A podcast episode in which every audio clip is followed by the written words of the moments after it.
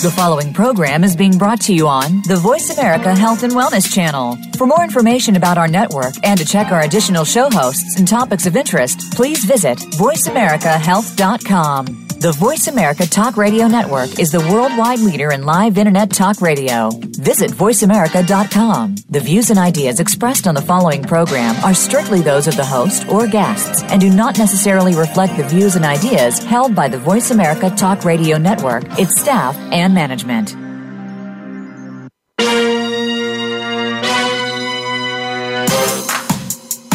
Welcome to Pet Panorama with your host, Dr. Julie Mayer. Your pet is often referred to as your best friend. Yet when it comes to their health care, sometimes we don't understand all of the options that are available to keep them healthy and living a good quality life as long as possible. In our program, we will explain and explore the best care possible, and we invite your participation as well. Now, here is Dr. Julie Mayer. Well, hello, all you pet lovers. Welcome to Pet Panorama. I am your host, Dr. Julie Mayer. I'm a holistic veterinarian. That means I'm certified in veterinary acupuncture, veterinary chiropractic, and I'm a rehab practitioner, which means I'm certified in rehabilitation for pets. So um, I designed this show. My mission is to um, to give a panoramic perspective uh, of healthcare to the audience, for you pet lovers. And how I uh, organize this is I have monthly topics, and um, then we have subtopics under the monthly topics. Um, so last week was kind of an introduction, and we were talking about, um, you know, just food and health and um, happiness and all kinds of good things. And now we are going to start to get serious. So I encourage you to get some uh, pencils and paper, and uh, we got a lot of information to cover. Um, so I'd like to get started as soon as I give you the number for the show. Um, is 1 866 472 5792. Uh, during the week, you can contact me at petpanorama at gmail.com. And uh, if you have any, you know, any things that you want to talk about, any concerns, any questions, um, I can try to go over those on on the air, um, or we can talk directly personally for anything that you, you know, any concerns that you have about your loved one.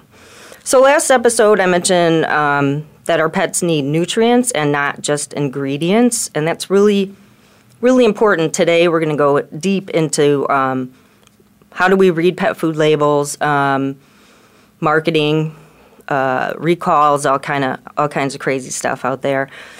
So, think you know, just keep this in mind the difference between nutrients and ingredients. Nutrients are things that we, th- you know, live, live on. Ingredients are just the names of these nutrients.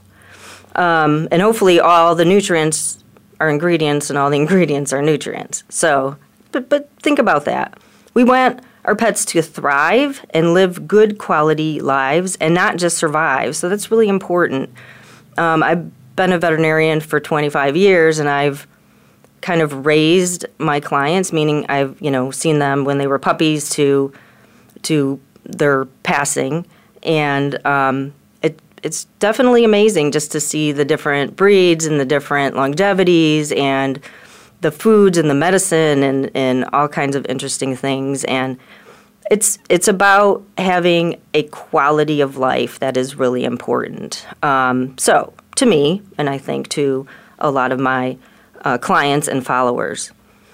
So we need to know as much as we can about processed food. Processed food is commercial food, it's convenient food.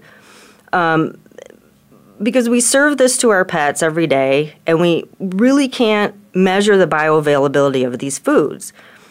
How do we know they're getting, you know, it's getting absorbed. How do we know that the body is use, utilizing these nutrients? We, we can't measure that. Well, we sort of kind of can. We can measure it by their health, by their coat.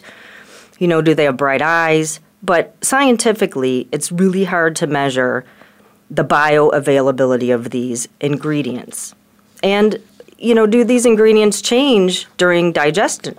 Digestion. We it, it's really hard for us to have a camera and look inside the gut. So, you know, keep that in mind too that we want the best for our pet because if we have real good ingredients that's in the more natural state, then we hope that they're going to be absorbed and they're going to feed the cells and feed the body and, you know, provide health basically in the long run.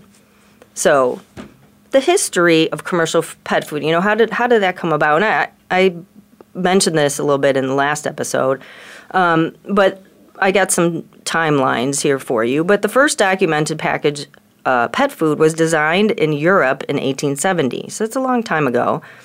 Um, I don't know when refrigeration uh, came in, so that would be a, good trivia question for me to look up there. But then in 19, so in here in America, in 1926, Ralston Purina made the first commercial dog food. And they're still around. They're Purina, they're not Ralston Purina now. And in 1956, the extrusion process was developed. And what is the extrusion process? Well, well that's basically for your kibble, um, things that are stored in a bag um, or a container of some sort, but the dry food. So, what happens with the extrusion process? Because you know, you, you have to know this. You should know how your the pet food is made. You're serving it, and you again want the best quality. You can all you can look up actually extrusion uh, process and extrusion machines, and I encourage you to do this on YouTube, um, and you can kind of see the process. It's a little fascinating.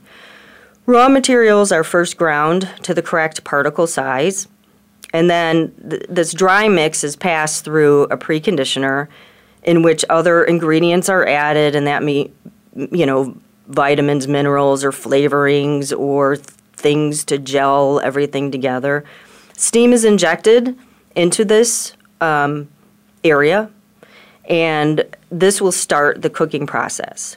The preconditioned mix is then passed through an extruder, which it's just this big. It looks like a um, I don't know, goes round and round like a big mixing machine, and then it's cut into desired length after it's pushed through a conveyor belt.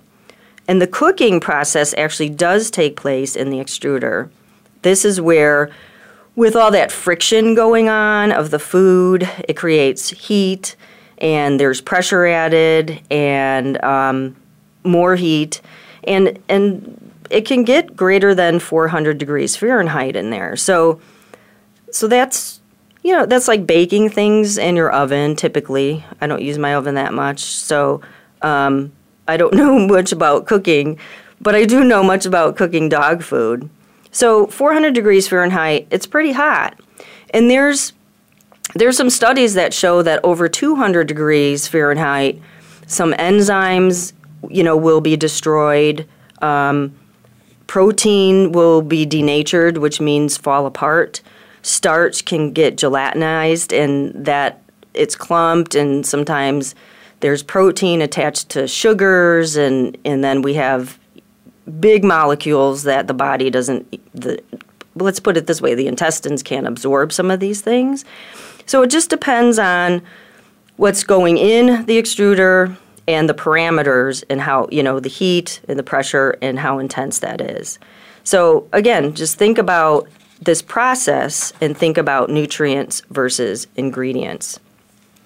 So, today I'm going to talk about um, I know it sounds simple and it, and it sounds silly, but how to read a pet food label because there's a lot of there's a lot of things going on that definitions that you do not know just by reading the front of the, the, the package. It's flashy.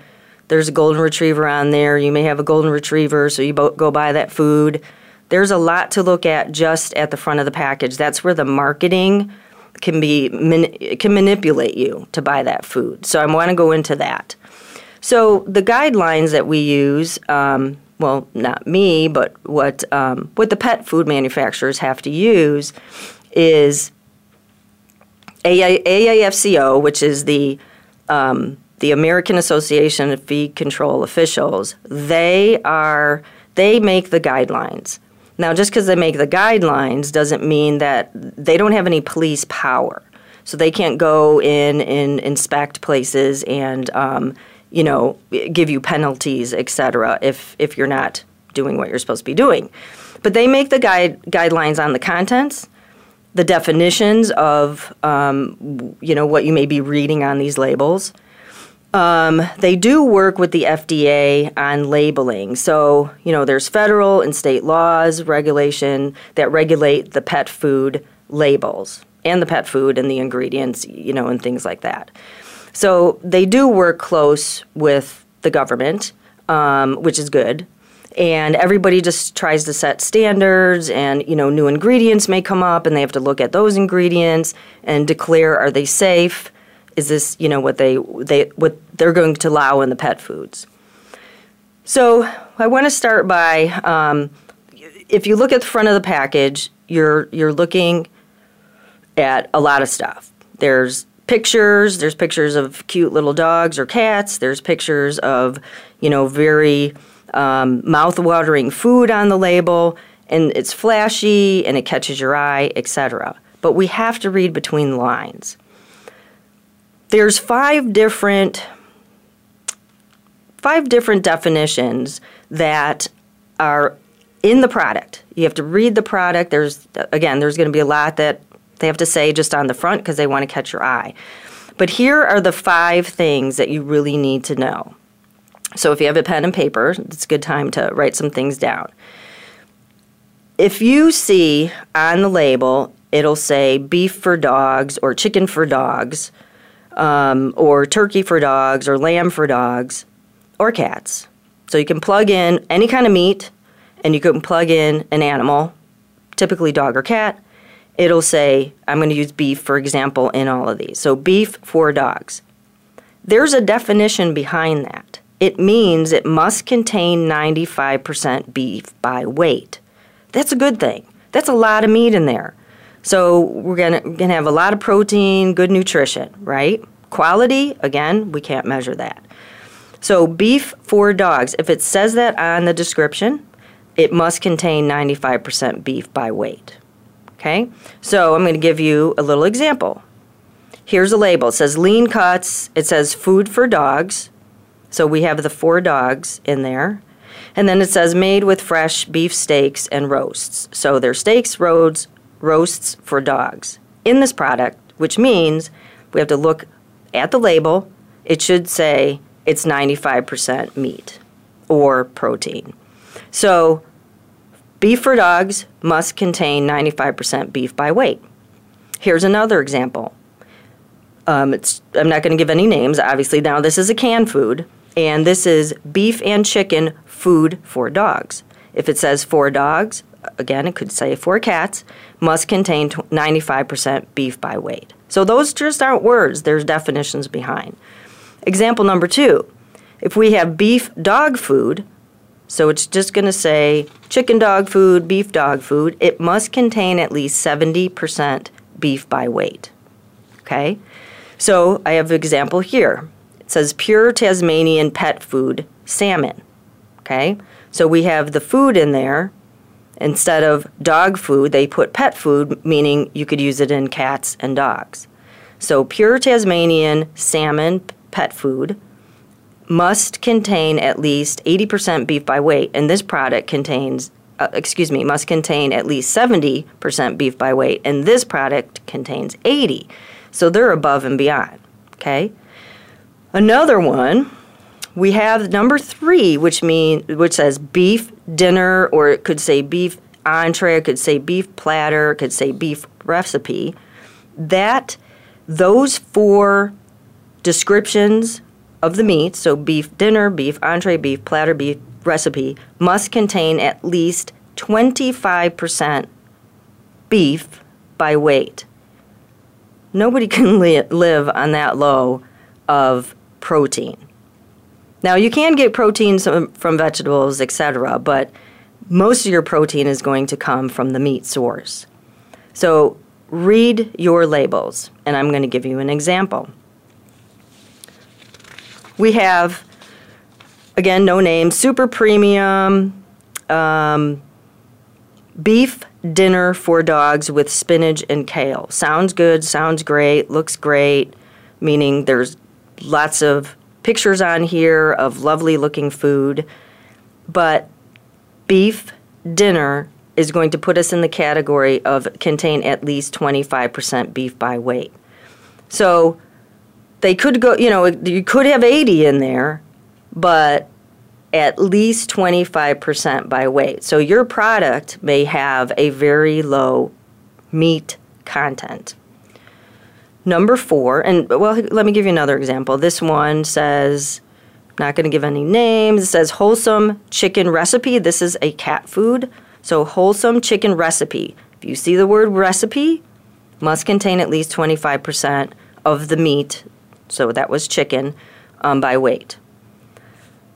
Example number four if the if the pet la- if the pet food label just says you know dog food with beef or um, dog chicken food with beef that means it can contain it can contain up to 3% beef or meat, you know, whatever meat it is. It can contain up to 3%. So it's 3% or less, basically. So that's really, really poor food. And you're not going to know this. You're not going to know this when you walk in there and you read this oh, look, there's beef in there. It looks good. There's a cute little kitten on there. And here's your definition. So the maximum of beef is going it's going to be through 3%. So it's sad that as consumers, you know, we're not told this. We get carried away with a lot of um, flashy things, and we we have to know these definitions, and that's what I'm here for, is to share the love. Now, number five, if we just have on the label beef flavor, chicken flavor, it's going to ca- contain no no beef, no meat, no nothing. And I do have an example of that. And this looks great. You know, there's some meat and some vegetables on there, and there's a happy dog, and you have chef's choice, and there's a lot of good words in there. And here's the description of the product oven roasted beef flavor, spring vegetables, and apple flavors. And that is it. And then it says 23 essential vitamins and minerals and antioxidant rich. And maybe before it was cooked and put into the extruder, that may be the case. 100% complete and balanced nutrition. Well, we can still have complete and balanced ingredients. I wouldn't necessarily say nutrition because again, we can't prove, you know, how healthy these foods are. So I would have to say that this one is very extremely low quality and you're you're not going to get a lot of health out of this food. Um, who knows what the stools are like and who knows what the coat's like and who knows what the you know what what their energy level is like. And definitely, if they're athletic or a performance pet, you do not want them on this food because it doesn't have any good quality of um, ingredients as far as the meat and the protein is concerned. But we need to live on protein. Protein is very important to our cells. And what I'm going to do is I'm going to stick on this product, I'm going to stick on number five, and I want to go through the ingredient list on on this food, and I I'm then going to segue into the definitions of the AAFCO, and they create all these lovely definitions for us, and we're going to take a look at those after the break.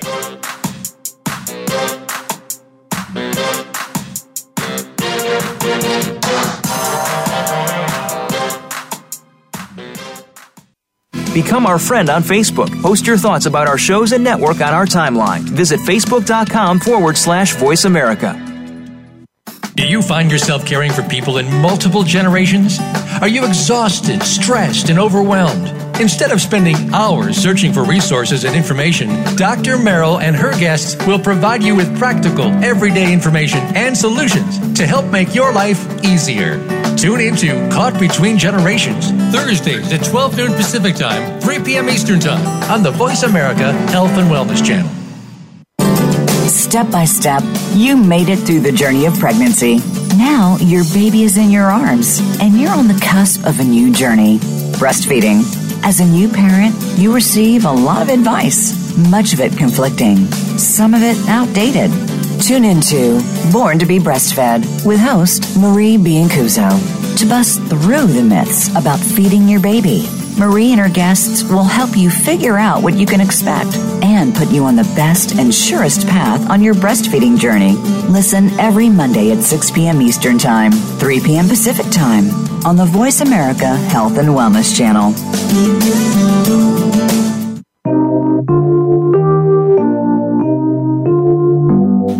We all have challenges each and every day. How do you relax and live in a calm state? On Chaos to Calm, we introduce you to the concept of Ren Shui, a path to feeling calmer and happier. Listen Mondays at 4 p.m. Pacific Time, 7 p.m. Eastern Time on Voice America Health and Wellness. Your life, your health, your network. You're listening to Voice America Health and Wellness.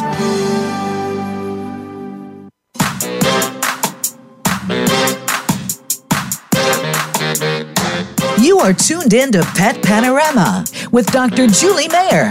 We want to hear from you with your questions, stories, and comments. Please call into the program today at 1 866 472 5792. That's 1 866 472 5792. Send your emails all week to Dr. Julie at petpanorama at gmail.com. That's petpanorama at gmail.com. Now, back to Pet Panorama. Okay, welcome back. So, we're talking about some labeling and um, some disguised and discrete definitions, um, which are really important to know um, because right away you can run away from that food or you can grab it off the shelf. So, that would kind of limit your time um, making decisions in the grocery store. So, I'm picking on a food right now, and um, the fifth definition was if it says, you know, beef flavor, it means there's zero meat in it. And that would kind of make sense. So, this one food, again, it says oven roasted beef flavor, spring vegetable, and apple flavors. And that is the, the description of what the what's inside. And here we go with the ingredients. Um, it's a long list. I, I pretty much I think I can pronounce most of the things on here. I'll give it a whirl. Um, corn, soybean meal. So corn is the first ingredient. Soybean meal, and I'll describe or I'll give you the definition of meal um, later on a little bit. Beef and bone meal, uh, which in parentheses says a source of USA beef steak flavor. So there's your flavor. It comes from beef and bone meal. So it doesn't mean that it's full chunky beef in there. Ground wheat, animal fat, BHA used as preservative. Um, BHA is a nasty preservative, and um, it's in you know processed foods, meaning hot dogs and foods that needs need to stay on the shelf for a long time. BHA, um, the U.S. National Institute of Health reported that BHA is reasonably anticipated to be a human carcinogen based on evidence of uh, carcinogenicity in experimental animals. In particular, um, they did some studies on hamsters, poor hamsters, and rats. And when they gave these uh, animals BHA in high doses as part, you know, part of their diet, they did develop papillomas, which are little cancers and squamous cell carcinomas of the forestomach of these um, rats and, and hamsters. So that's not fun.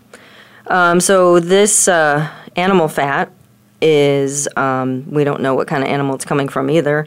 It's preserved with the BHA. Wheat mid- middlings, corn syrup, water sufficient for processing, animal digest, and source of grilled chicken flavor. So the animal digest is a source of grilled chicken flavor, and the digest can be intestines and things like that, um, but it uh, it can be some parts like um, the organs, if you will.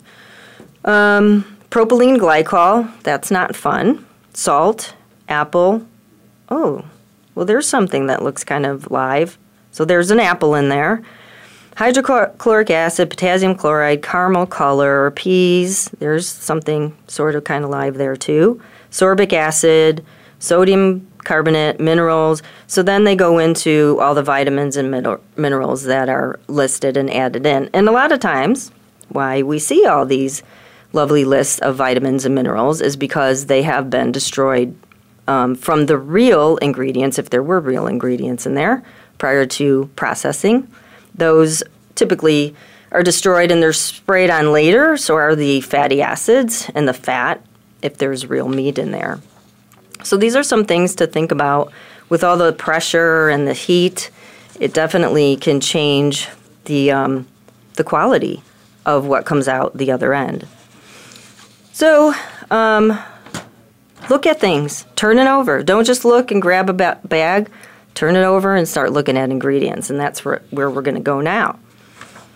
So here's some definitions from the AAFCO on uh, you know, you're going to see these on the back of the label. So I want you to, and you could go to the aafco.org and you can get all this information. It's you know very available. They want everybody to know what's what's happening.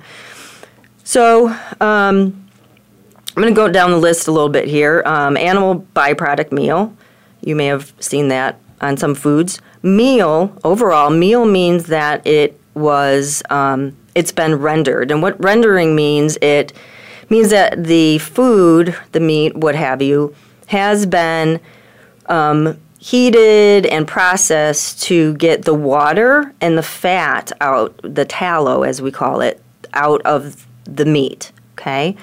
So it's heated at high temperatures to remove those, and those ingredients, you know, water can go to other pro- places, and the tallow can go to a lot of different things. Um, and sometimes they use that for even you know makeup and things like that. So the tallow goes and everything's used. Everything in the human industry is used, and it kind of segues and channels down to the pet industry, all of their byproducts and what's not consumable, you know, can, can considered consumable to human consum- for human consumption. So the the animal byproduct, then you have meal. So animal byproduct by itself is meat byproducts are non human grade proteins obtained from animal carcasses. Okay, we, they don't say what kind of proteins. They can vary greatly in their digestibility, and there is no way for the consumer to determine their digestibility, as I had mentioned um, on all the ingredients, really. So, animal byproduct meal is going to be rendered byproducts. All right, that sounds great. Moving along, so meat. Meat comes from slaughtered cattle, swine, sheep, goats. So if it says meat and just meat on the back of your bag, we don't know which species that comes from. Um, it must come from, though, the muscle, tongue, diaphragm, heart, or, or esophagus. Moving along, meat and bone meal, and we talked about that. This is rendered from mammal tissues, including bone. Other than that, it is similar to meat meal.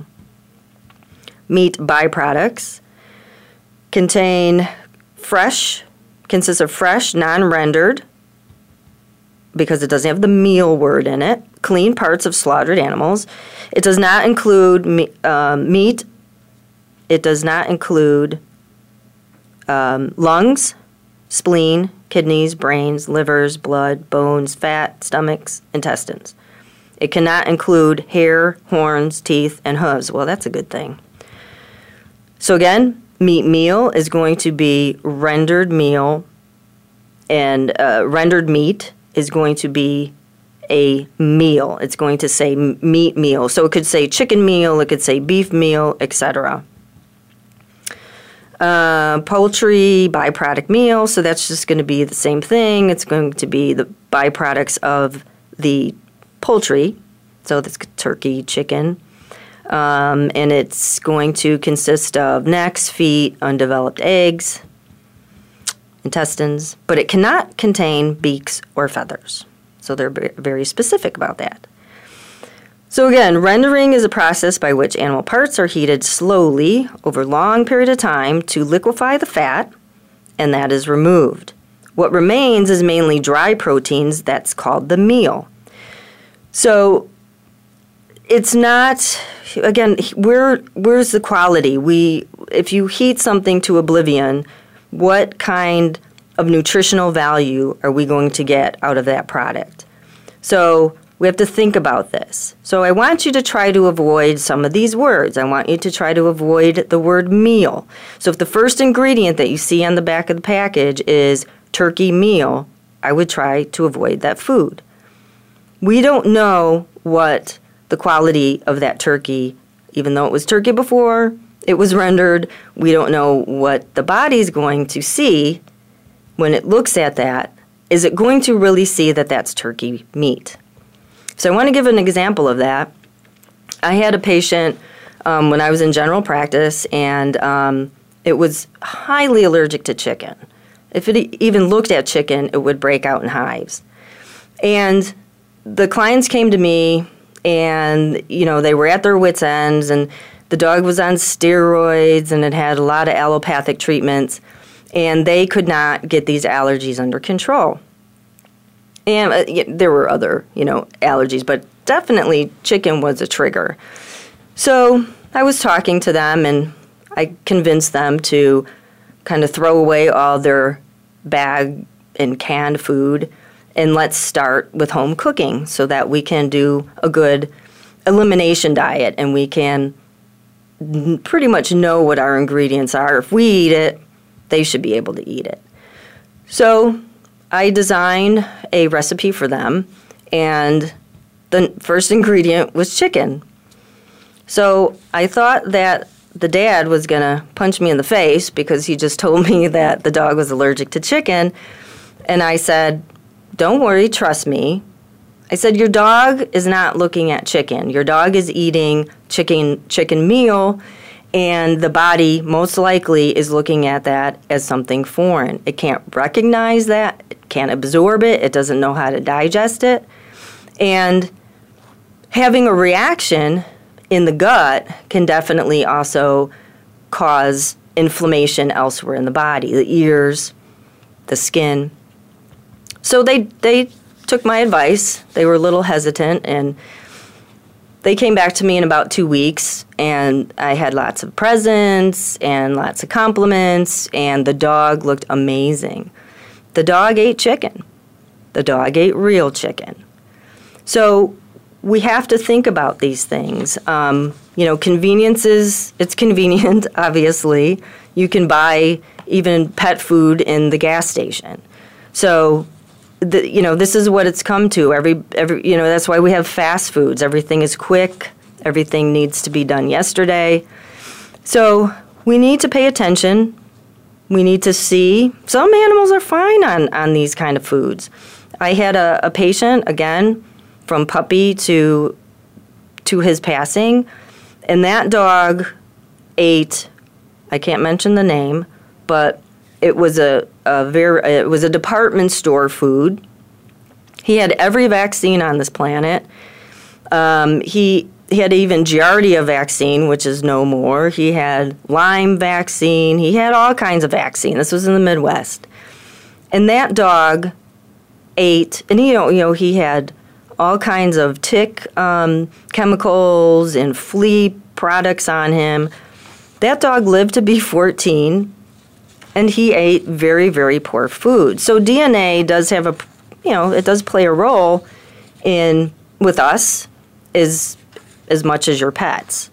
But we want to make the best decisions ever that we can with these foods because again, we don't know the quality. So if we have ingredients that we understand and ingredients that we can hopefully guess that they're you know, they are what they are, um, and they haven't been heated and they haven't been destroyed and they haven't been processed and put through extruders, etc., then we hope that we're serving them, again, something that's going to support them for a long life. So, some other, um, other things to look at and other definitions on, the, on these labels. Um, there's going to be a life stage, you know, like a lot of products will say, um, for the adults, or it may say that it's suitable for all life stages, which means in the AAFC uh, AAFCO world is they only make and you know uh, give give guidelines for growth and lactation and maintenance of adults. No seniors are included in that. Okay, so according to the AAFCO, there are only standards for growth, lactation, or maintenance for adults. Seniors aren't included in that at all. Large breeds not even included. Um, breeds, you know, specific breed. Uh, they make foods now for different breeds. So again, this is just according to the AAFCO. So these manufacturers they can design these other products, and maybe they're they're they are making something for seniors, but it's not regulated and according to the guidelines from the AAFCO because there are none for seniors. So it's kind of confusing. So if the manufacturer uses the term senior or formulated for large breed adults, it only means that the food meets the requirements for adult maintenance and nothing more. A lot of trickery going on there. So, again, these companies can definitely put what they want on the food labels. They can manipulate our minds, and sometimes they're they're not true. They're they're making us you know go to their product because you see uh, senior on the label, and maybe that's what you're trying to do is treat your senior pet. So some things to think about. One other major thing, because we have a lot of obese pets in uh, in our country, and um, so we definitely want you know everybody's looking for low cal and diet food and things like that. So here's some more trickery for you. So you may see the words light, L I T E, or light, L I G H T, lean, less fat, less calorie, okay? Light, L I G H T, L I T E, low calorie, on the label means there's less kilocal per gram of food. That's perfect, okay? That means it's low calorie. If it says lean or less fat, it only means that there's less percentage of fat than other brands, but it still may be higher in calorie if the protein or the carbohydrate content makes up for the lower fat. So pay attention to that. Do not, if you really want a, di- a diet food, a less calorie food for your pet who needs to diet, lean, less fat only means that yes, there's less fat, percentage of fat than other brands, but the calories may be higher if they add more protein or carbs to to you know to to counteract that so to speak. So I want you to pay attention. Those of you who have to go out there you want to look for light l-i-g-h-t or l-i-t-e or low cal and that means the cals are low. Less fat that doesn't mean that the cals the calories are low. The kilocals calories we kind of intermingle those. It's kind of like i like uh, you know twizzlers and it says low fat on there. But there's lots of sugar. So you can get your calories elsewhere. So again, we have to pay attention, educate yourselves, and we'll talk back more after the break.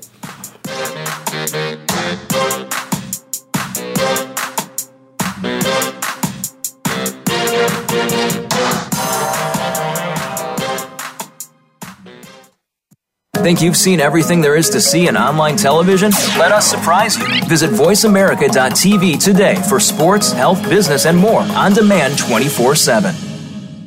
Do you ever have an off day? Or is your life positive and uplifting? Making Life Brighter is a forum for positive, inspired, and contemplative thought, showcasing experts in their fields, including authors, musicians, and artists. Your host, Winifred Adams, will bring to life topics to stimulate and make your life brighter. We want to hear from you. Be sure to tune in Thursdays at 10 a.m. Pacific Time, 1 p.m. Eastern Time on the Voice America Health and Wellness Channel. Can grief be good for you? Absolutely.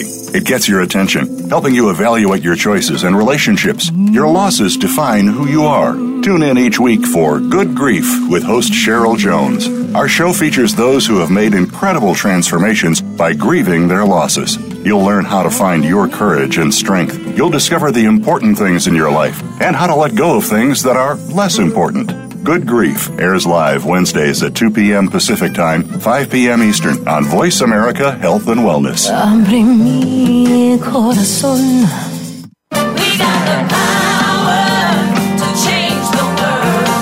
Your health where you think it should be? If you're like most people, the answer is probably not. Where can you get the answers you need to get on the right track? The answers start on Occupy Health. Each week, host Dr. Susan Downs and her guest experts will answer your questions, as well as prepare you for questions you'll want to ask your health provider. You'll want to plan for your optimal health with Occupy Health. Listen Fridays at 11 a.m. Pacific Time, 2 p.m. Eastern Time on Voice America Health and Wellness. Opinions, options, answers. You're listening to Voice America Health and Wellness.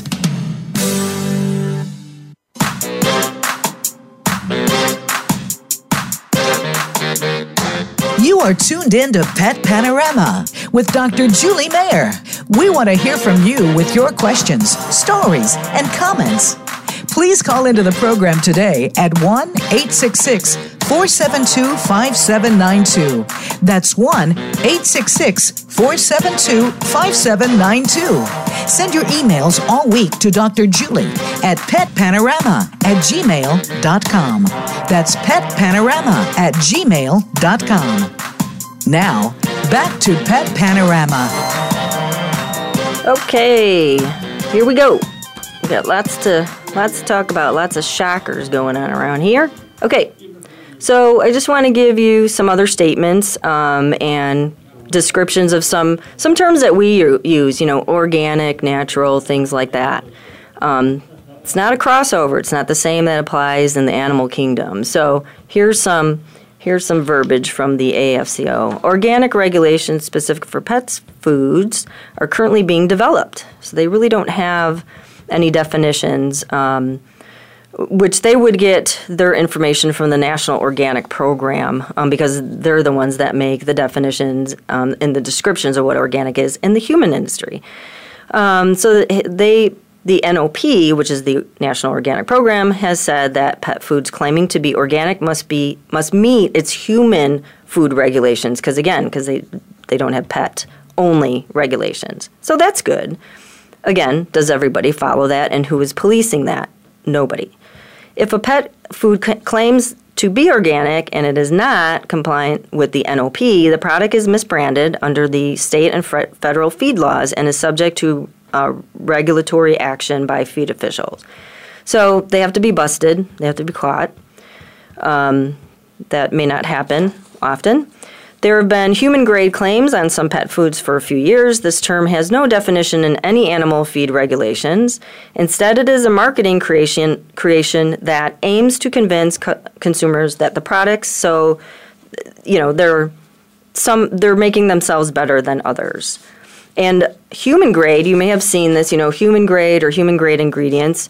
Um, human grade does not automatically equal nutritional safety for pets. So there you have it. There's some information. Um, also, statements on the product cannot say treat, to prevent, to reduce the risk of disease. Um, this is considered drug claims and are not allowed on the food. You can't use um, improves, prevents, hypoallergenic, unless it's a prescription diet. Um, and the phrase recommended by veterinarians has no regulatory meaning. Meaning, so that you know, so again, these companies can put this on the label and they may not even know a veterinarian. So, some other things uh, that's on the label is the guaranteed analysis. That's important. Um, typically, what you're going to see is protein, fat, fiber, and moisture, and it'll say the minimum crude protein percent. It'll say the minimum crude fat percent, you know, and give you a number. It'll say the maximum crude fiber percent, and the maximum moisture percent. And why I'm pointing this out is the minimum crude protein percent. So they may give you 9%. Well, what's the maximum? So what if you have a patient that tends to be on, you know, is maybe early kidney failure and you don't want to feed them as much protein. You only know that in that package that you have 9% protein minimum, but you don't know the maximum. Crude fat All right, let's say that you want a low fat diet because you have a heavy set pet. The minimum crude fat percentage is going to be on that label. You don't know what the maximum is. Don't ask me how this was designed, but it's kind of interesting. And then the maximum fiber and the maximum mo- moisture is on there, but what's the minimum? So I just thought that was kind of interesting. And kilocal is actually not required on um, the labels, but a lot of people are requesting it. So I think a lot of pet food um, manufacturers are compliant with, you know, people want to know uh, how much calories we eat. They want to know how many calories their pet should be eating too. Not just if they're overweight, but to support them if, you know, especially if they're busy and active and working dogs and things like that. So, yeah, we have to we have to pay attention to some things. If your pet is allergic to fish, this is interesting. Let's say your pet's allergic to fish. Um, it doesn't have to be listed um, on the front of the package. So it could say, you know, chicken, dog food, or food for dogs. And in it, you have to read these labels. You have to turn everything over. In it, farther down in the list, you may see fish meal. So, fish meal may be listed farther down the list, and it does not have to be on the name of the product. Turn your products over. They sneak some things in there. Okay? Very, very interesting. Let's talk about quality real quick. How do we figure this out? Well, the AAFCO has they have feeding trials. So you may see some packaged foods that say, you know, it's compliant with the AAFCO uh, feeding trials. But listen to these feeding trials. The AAFCO feeding trials consist of at least eight dogs, not a big number, being fed the same diet for six months. You may feed this food for hopefully 16 years of their life. Some people feed the same food. I'm not encouraging that, but I'm just looking at the longevity. And they're only doing these feeding trials for six months. And if they pass, and I'll tell you how that goes, then it is considered balanced and complete. So during this time of this six months of these eight dogs, 25% of the dogs, which is two animals, can be removed from the test. Okay, now that just lowers our number to six. The dogs eating the food can lose up to 15% of the body weight and condition. That's not fun. If the requirements are met, above, what I just mentioned to you, the food will pass the test and be labeled complete and balanced. So, that's not a great research paper right there. Um, so, that is how the AAFCO says that their recommendations that that product, if they're following their ingredients, if they're following um, labeling and things like that, that's how the manufacturer will test the product. And I can understand because it costs money to do these things and feed these dogs, etc. So it's very, very interesting. Um, there's also some other confusion where um, a manufacturer may say, okay, I have um, indoor cat category. I have five different formulas, right? One may be beef, one may be chicken, one, one may be salmon, but the category, or you, you know, sensitive stomach, or indoor cat category. These manufacturers only have to take one of the for, one of the formulas, all right? Maybe they have five different formulas of the indoor cat category. They they to to do their feeding trial only have to take one of those formulas and put the cats through the feeding trial. The other formulas are just grandfathered in because they're under the categories, but they're not tested. So that gets a little confusing. Um, so I don't know how you would go around with that because you don't know if that product was the one that was tested. You know, if the salmon of the indoor cat category was tested, if the if the beef of the indoor cat category was tested, so they can just group them all in there. They kind of just get a free pass. So, very interesting things. Um, some of these things are scary. There's lots of pet recalls going on out there. Uh, my email just keeps dinging away. What I do is I have um, some websites that I follow and things like that, but um, there's the AVMA. The AVMA, even you know, they're always um, alerting the veterinarians of the latest recall so that they could share things, you know, definitely with their with their uh, clients and patients. Um, so just like with us, you know, we have to pay attention of the recalls and um, look at your, you know, if they if they the batch numbers and things like that. So sometimes save boxes if you have to, or save bags so you do have a batch number if something is recalled. That's that's a suggestion. So I wanted to bring up some interesting things and some things that may shock you. Well, I'm sure I've shocked you enough today, but I'm gonna go and wind down with um, with this final um, interesting discovery that I made. So the title of this uh, this segment here is "Who are the big players in the pet food industry?" Many consumers, that's us, pet lovers, don't realize that most pet bra- pet food brands are an extension of human food and agricultural brands. Simply put, they're a convenient way for companies to use materials that they can't. It's not for human consumption. So, here go some companies and here go some examples. Nestle, Purina, Alpo, Mighty Dog, Dog Chow, Puppy Chow, Beneful, One, ProPlan, Canyon, Canyon Creek Ranch. Colgate. Hey, they don't even make food. They make toothpaste and dish soap. Hills Science Diet, Hills Prescription Diet. Procter & Gamble, personal care and cleaning supplies. No food in there. Eukanuba Iams, Natura, Evo, uh, California Natural, Healthwise, Mother Nature. Del Monte Foods, they make canned fruits. Kibbles and Bits, Milk-Bone, Snausages, Nature's Recipe, Grain, uh, Gravy Train, Milo's Kitchen, and our big friendly Mars bars. Um, I don't know if anybody heard, they probably heard through me, but Mars um, actually purchased all of the VCAs in VCAs as Veterinary Centers of America in, in America. Um, so they now own all of those animal hospitals, and they paid $9.1 billion for that in cash. Just thought I'd share that with you. So, Mars, as we know, makes candy bars and gum. And who falls under um, that their name? So, the brand names of food that fall under Mars Royal Canin, Pedigree, Cesar, Nutro, Good Life, Recipe, A Good Life Recipe, and Greenies. So this isn't secret. You could go look this up. I didn't make it up.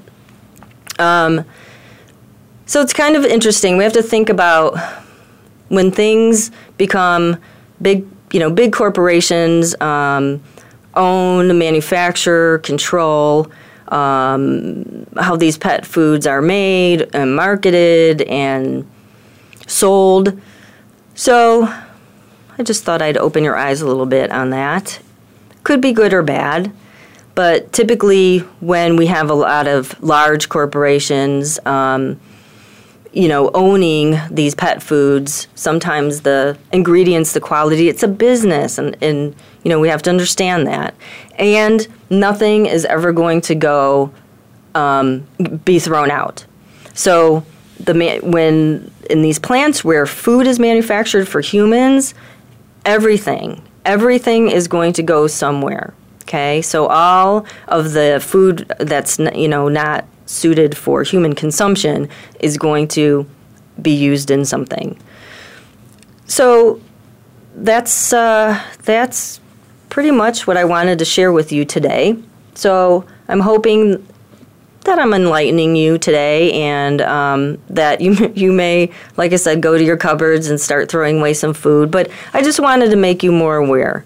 Totally want to make you more aware of. We have to pay attention because we we you know nobody else is going to help us. The veterinarians are, you know, a lot of veterinarians do carry their own foods, which are typically prescription foods, and sometimes they're they don't have time. They're not going to be able to help you go through ingredients. I do. I want you to have the best, you know, um, nutrition ever for, for your pets. So I pay attention to that because I see a lot of these chronic, chronic illnesses, arthritis, all kinds of um, allergies, you know, and it's really sad. And a lot of times, I think that if if we started early with them, we would be able to give them some good food and give them a lot of love, and that would be the best for them ever.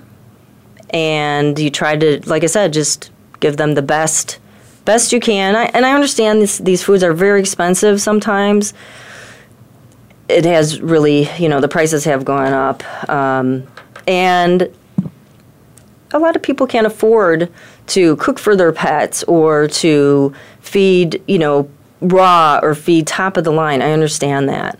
But do your best. You still, there's still good things over the counter, if you will, and at these grocery stores. You just do your best. Be educated, do your research, okay? um, petfoodadvisor.com. That's who I use for um, looking up foods, getting reviews of foods, and looking at the recalls. So I hope you guys had some fun, and we'll see you next week. Thank you for being a part of Pet Panorama this week. Be sure to join Dr. Julie Mayer for another edition next Friday at 7 p.m. Eastern Time and 4 p.m. Pacific Time on the Voice America Health and Wellness Channel. Now, enjoy the weekend with your best friend.